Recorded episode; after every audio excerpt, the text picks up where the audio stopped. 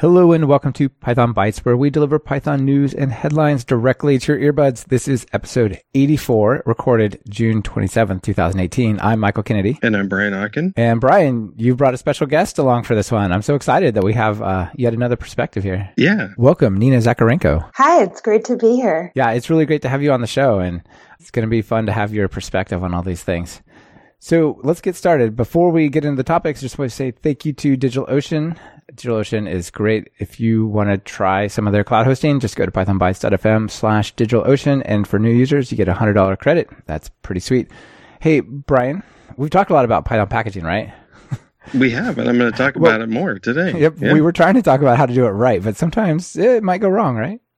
Yeah. So one of the fun things is, um, well, I've tried to. I'm working on switching packages to use uh, Markdown versions of README's, but a lot of them are in restructured text, and sometimes, really, either any one of them. Sometimes you can get the documentation. It can be kind of a little mucked up. It might look fine on your computer, but you. Uh, you push everything up all the way up to PyPI and it doesn't look good. Something's messed up.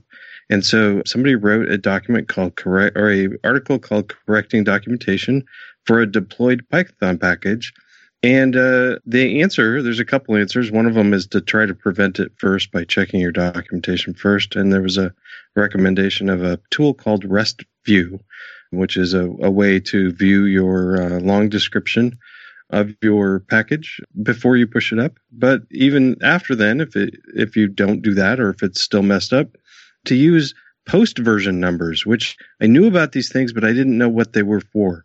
So let's say your package is on version uh, 0.3.2 and it's messed up. Well, you can't just fix the documentation and push it back up again. PyPI doesn't let you push up the same version again. Yeah, they're basically immutable once they're published, right? Yeah. So if you push up uh, 0.3.3, with the fixed documentation, there's like nothing changed. Nobody really has to download the new one.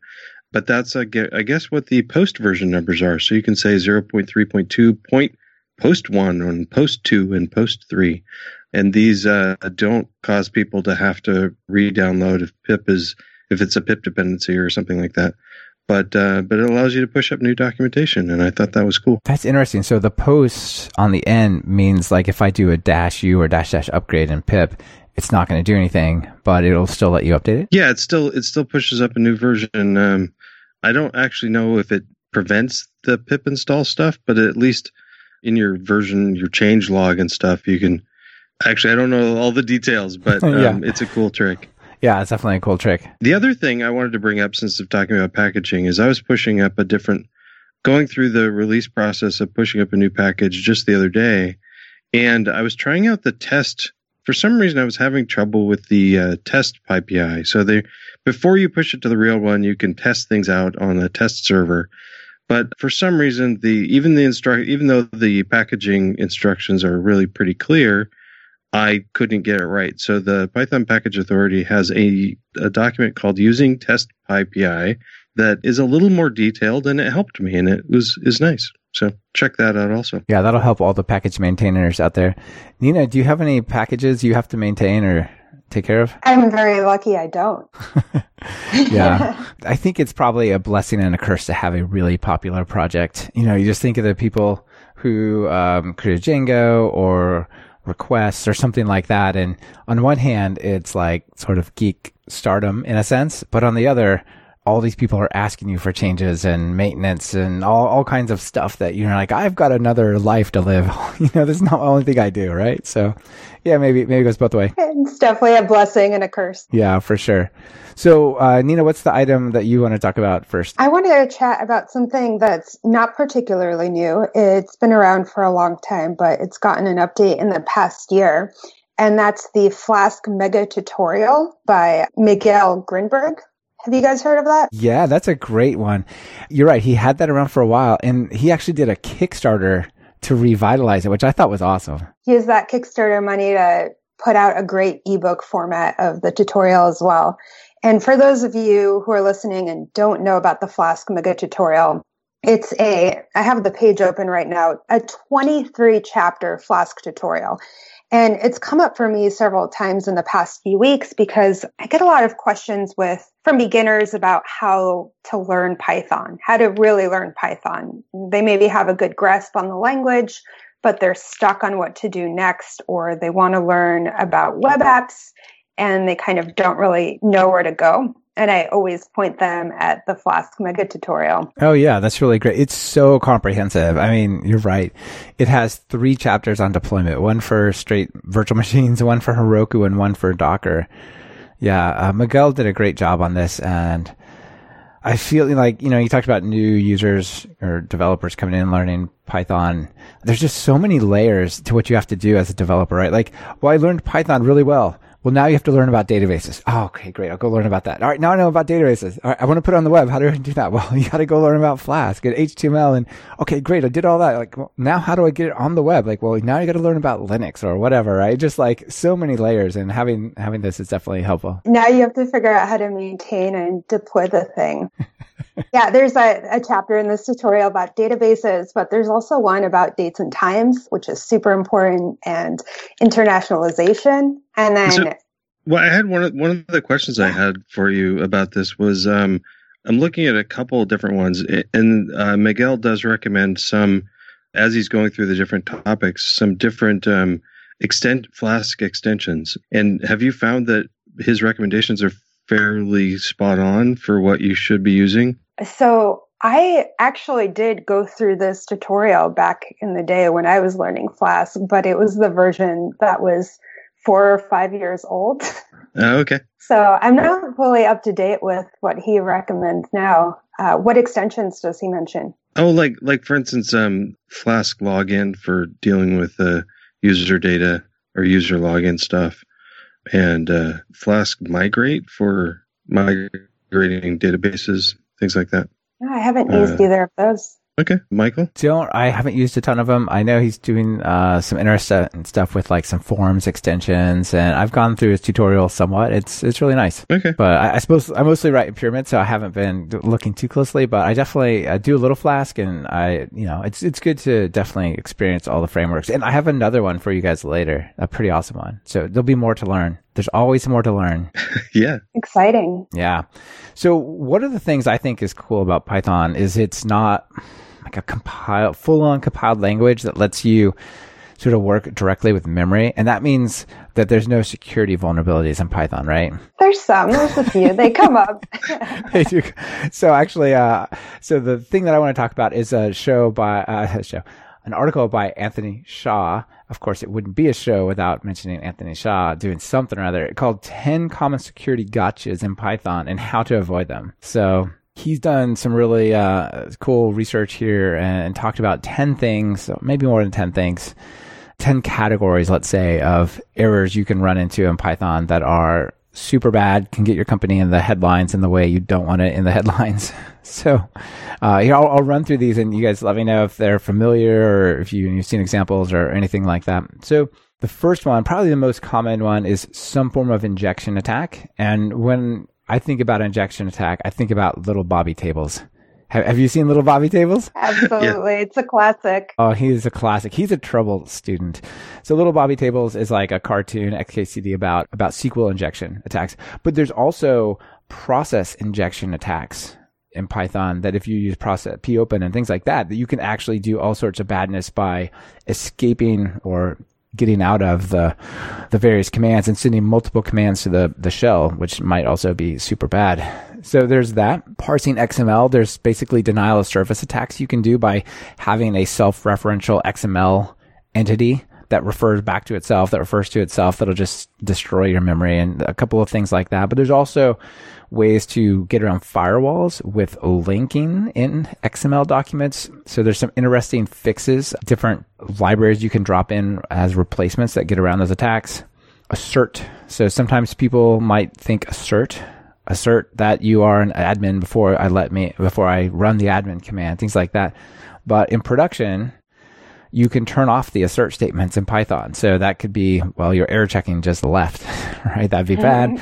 Timing attack. Some really interesting ones that we've sort of touched on a little bit, Brian, previously is with polluted site packages. Yeah. Or things like that, right? Like if I pip install requests and I like switch, I don't know, just misspell it somehow, somebody could publish an evil request, right? We've covered a few examples of that actually happening on PyPI. Let's see, temporary files, YAML.load, pickling. Pickling is evil. So I, I don't know. If, do you guys use Pickle for anything? No, but it's still surprising to me that it, it shows up in a lot of tutorials on how to learn Python. I know. Every time I see it, I'm just like, oh boy, there's got to be. Couldn't we just do JSON? but the short version of the Pickle. Oh, go ahead, Nina. I was going to say I, I have not come across any tutorial with Pickle in it, so that's good. I don't know where you get your material, Brian.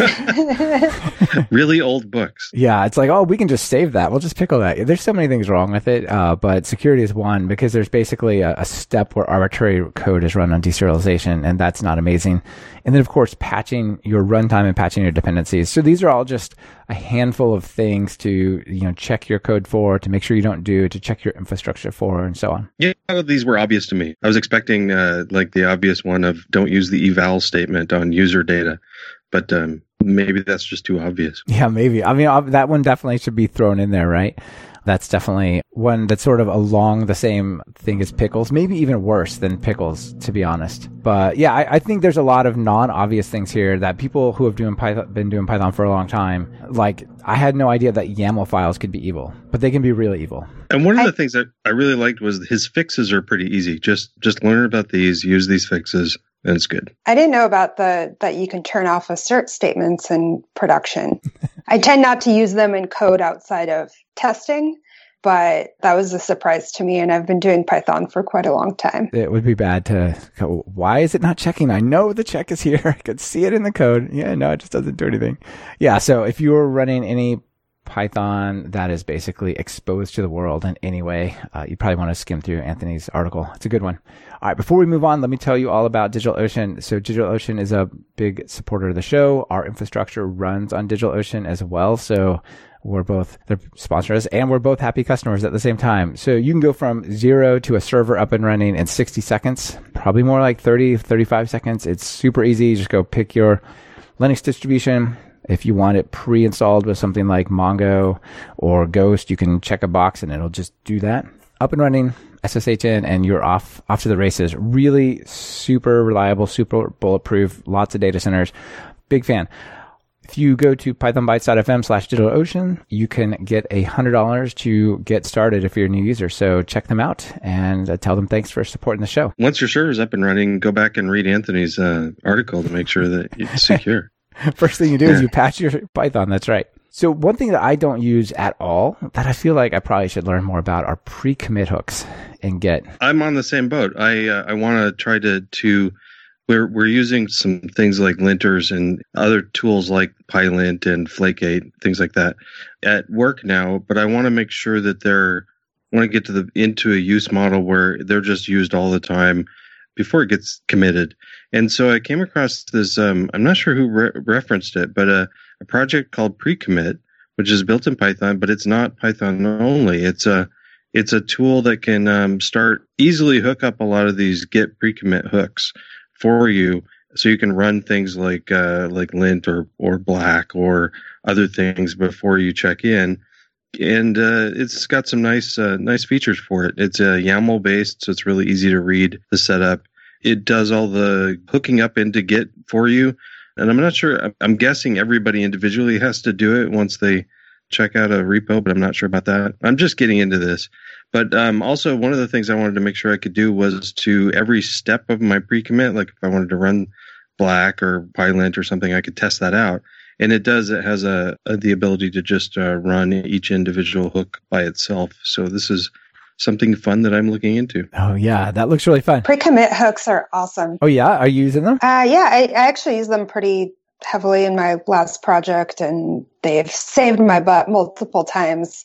One of my favorite pre-commit hooks looks for debugger statements. Okay. Yeah. So if you have a PDB. Yeah, like triggering a breakpoint or something like that. Yeah, exactly. Oh, that's a really smart one. Yeah. the I guess you could do all sorts of checks, right? Like check for to do or, you know, not implemented, all kinds of stuff that the people might put there like actually you probably shouldn't check that in. Yeah. And it, it's nice having kind of global team wide pre commit hooks where everyone's on the same page with things like checking for debugger statements, linting, any other sort of maybe you have a line length rule that you want to follow and then breaking that down and having individual pre-commit hooks so maybe checking for to do and your initials or whatever scratch code that you tend to put in and don't want to check into the greater project. Yeah i see the real value of the pre-commit hooks being for team work. Obviously, it's valuable for individuals as well, right? Even individuals don't want to ship a web app that has a breakpoint in it. But, you know, it seems like the value is amplified when you have a team and you can all agree upon the way it works and that just gets automated. Absolutely. Yeah, yeah. I'm a big proponent of having a code style document where everyone's on the same page and where if a team is working on a code base as they commit code, it looks like one person is doing it. And you can't just point in a chunk and say, oh, Michael wrote that. It's got his exactly. style in it. It's got it that weird triple list comprehension with an internal dis- dictionary comprehension. We don't do that. Right. Yeah. Yeah. No, that's awesome. So we have kind of a, a big, big piece of news theoretically coming today, right? That's right. Python 3.7 should be released today. So by the time you're listening to this podcast, you'll have right. it. F- fingers crossed. So if you go check out PEP 537, this is the release schedule for Python 3.7. And it says expected on the schedule is 370 finals June 27th, 2018. That's today. So assuming everything lines up right, you should be able to go and download Python 3.7. If not, just pause the show for a day or two and come check again. Yeah. What are some of the features that you're finding really awesome there? So now there's a breakpoint function. No more import PDB colon set trace. There's just a breakpoint function that you can drop in. Yeah, that's cool. When I first heard about that, I was like, well, okay, that's nicer, right? But how much does it really help? And then the more I, I, I looked into it, I realized actually the PDB trick is tied to the PDB debugger. But there are many other types of debuggers you may want to use in Python. And this breakpoint thing lets you configure your environment to, when you say breakpoint, trigger a breakpoint in that debugger, which is kind of cool. I personally use and love IPDB. It's kind of more interactive version of PDB. But the limitation in both that I maybe maybe there's a way, but I never quite figured it out was you could only type in one line statements you could put in semicolons and a few other things, but you were really kind of limited. You couldn't paste in functions or anything too complex. Now with the new breakpoint function in Python 3.7, you can just open up an IPDB shell and do whatever you want. That's so exciting. Yeah, that's yeah, that's really awesome. I, I think that's great. Certainly makes uh, building better tools that plug in for that in place of PDB. It's good. Yeah, nice.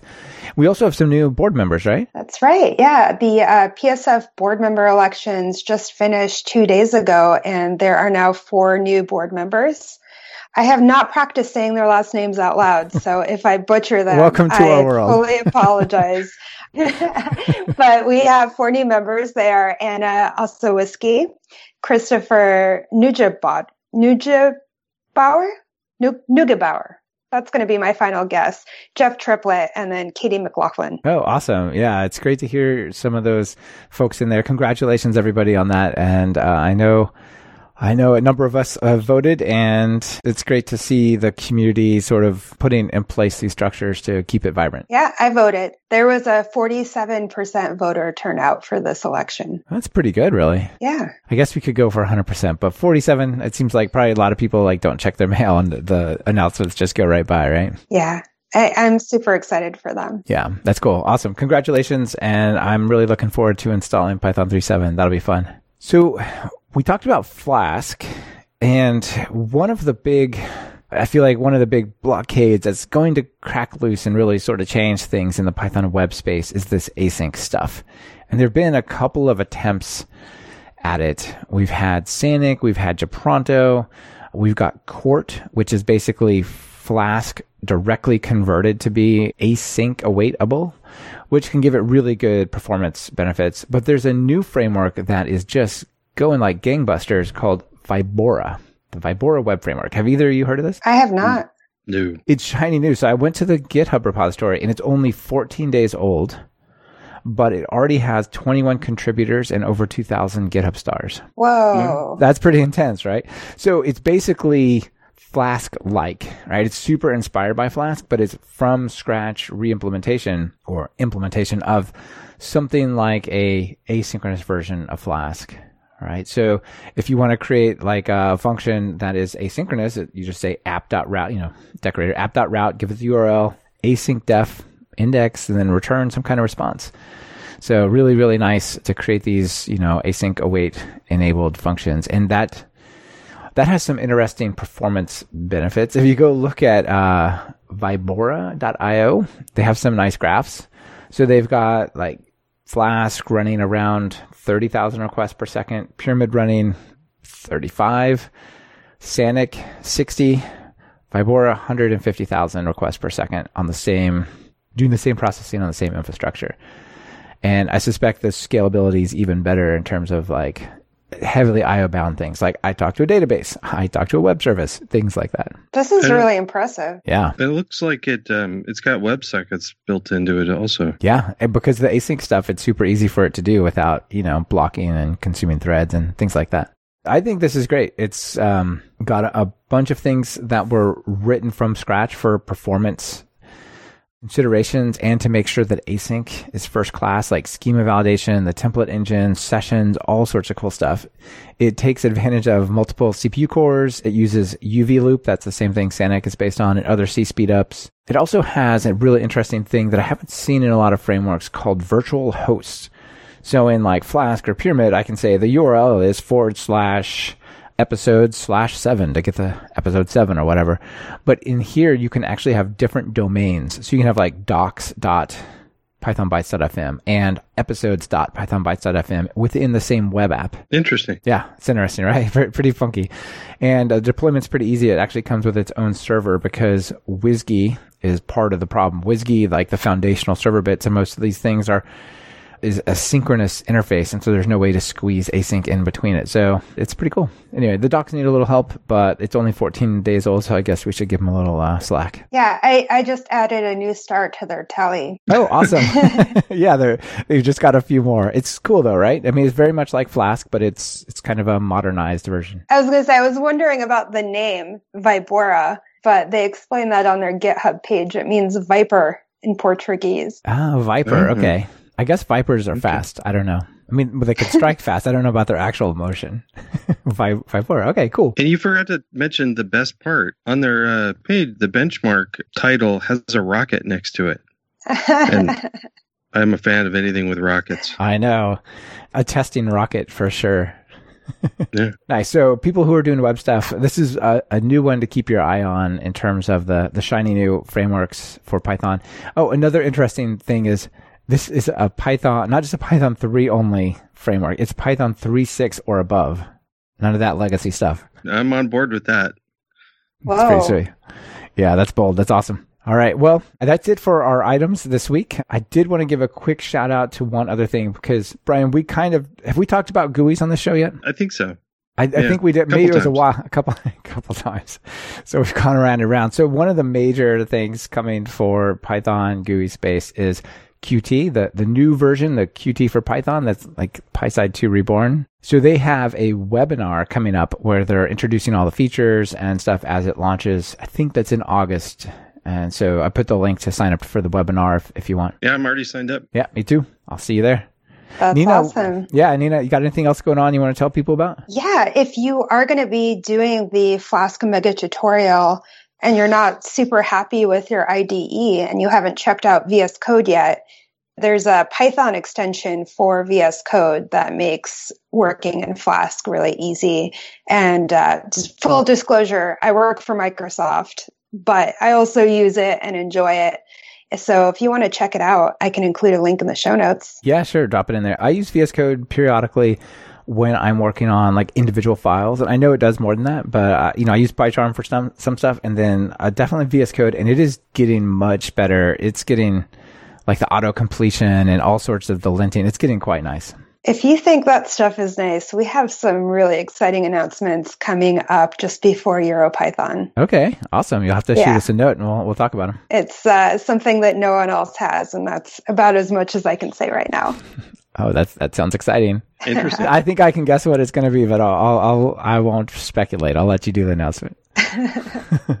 awesome. And then anything else? That's it for me. All right. Well, that's a good one. Brian, you? No, it's good. Although I do have a, um, it's a lot out. I've got a, a whole bunch of interviews stacked up. I'm finally getting some time to do some editing and pushing out for testing code. And uh, Nina's one of the people. So um, I've got an interview with Nina that um, who knows when it'll come out, and maybe in a few weeks. Awesome. Yeah, maybe if you all email and tweet it at Brian, he can uh, be inspired to chop the chop the audio up a little sooner. Yeah, There you go. Or better yet, write a bot that every 30 minutes just tweets at Brian. Yeah. Sorry, Can we Brian. call it Did I say that out loud? Porkbot? Ha, it just tweets the number of days. No, just kidding. I'm going to stop right now. Days Yeah. since We call it last episode. That's that was what I was Yeah. thinking. That's right. Oh, I, I I, myself, that. I'm, I'm a little bit slow on this week on mine as well. So I'm, I'm not gonna, I'm not gonna throw stones. Uh, okay. All right. Well, Nina, thank you so much for being on the show. It's been a pleasure to talk with you. And Brian, thanks as always. Thank you. Thank you both so much. Yep. Bye. Bye. Thank you for listening to Python Bytes. Follow the show on Twitter via at Python Bytes. That's Python Bytes as in B Y T E S. And get the full show notes at pythonbytes.fm.